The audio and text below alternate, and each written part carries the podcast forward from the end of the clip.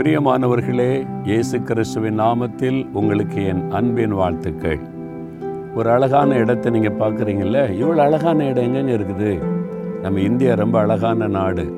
நிறைய அழகழகான இடம் இருக்குது. தமிழ்நாடு ரொம்ப அருமையான அழகான இடங்கள்லாம் இருக்கிறது. இது எங்கள் தூத்துக்குடி மாவட்டத்தில் மணப்பாடுன்ற ஒரு கடற்கரை கிராமம் மீனவர்கள் கிராமம் எல்லாம் கத்தோலிக்க மக்கள் ரொம்ப பக்தி உள்ள மக்களை இங்கே பார்த்தோம். விடியற்கால அஞ்சரை மணிக்கெல்லாம் அவங்க ஜெபம் பண்ணுவதற்காக சர்ச்சை நோக்கி திரளான மக்கள் குடும்ப குடும்பமாக சின்ன பிள்ளைகள் கூட வந்து ஜெபிக்கிறாங்க. எவ்வளோ பக்தி உள்ள மக்கள் பாருங்கள் அந்த கிராமம் தான் இது.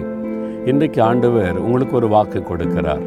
நீங்கள் ஆண்டோடைய ஊழியம் செய்கிறீங்களா வேலை செய்துக்கிட்டே முடிந்த ஊழியம் செய்கிறீங்களா வேலை செய்கிற இடத்துல சாட்சி சொல்கிறீங்களா உங்களுக்கு விரோதமாக சிலர் எழும்புறாங்களா? என்ன இயேசுவை பற்றி சொல்கிற சாட்சி சொல்கிறேன்னு சொல்லி உங்கள் கிராமத்தில் வேலை செய்கிற இடத்துல பிஸ்னஸ் இடத்துல மற்றவங்க டிஸ்டர்ப் பண்ணுறாங்களா ஆண்டவர் சொல்கிறாரு அப்போ சில பதினெட்டாம் அதிகாரம் பத்தாம் வசனத்தில் நீ பயப்படாமல் பேச மௌனமாறாத.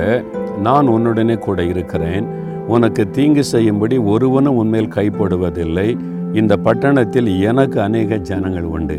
என் மகனே என் மகளே நீ தைரியமாக என்னை பற்றி பேசு. தைரியமாக என்னை பற்றி நீ சாட்சி சொல்லு. நீ வேலை செய்கிற இடத்துல எனக்கு நிறைய ஆத்மா உண்டு. உன் மூலமாக சந்திப்பேன். நீ பிஸ்னஸ் செய்கிற இடத்துல தைரியமாக என்னை பற்றி பேசுவோம் பிஸ்னஸ் பாதிக்கப்படாது. ஒரு மனிதனுக்கு ஒரு விதமாக எழும முடியாது. நான் இருக்கிறேன்ல ஒருத்தனும் மேலே கை போட முடியாது. எனக்கு நிறைய ஆத்மாக்கள் உண்டு நான் உனக்கு தருவேன்.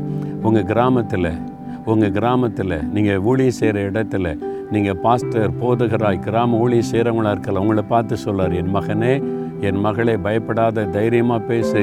நான் உனக்கு நிறைய ஆத்மா வச்சுருக்கிறேன். ஒருத்தனும் மேலே கை போட முடியாது. நான் கூட இருக்கிறேன்னு சொல்கிறாரு தைரியமாக இருங்க.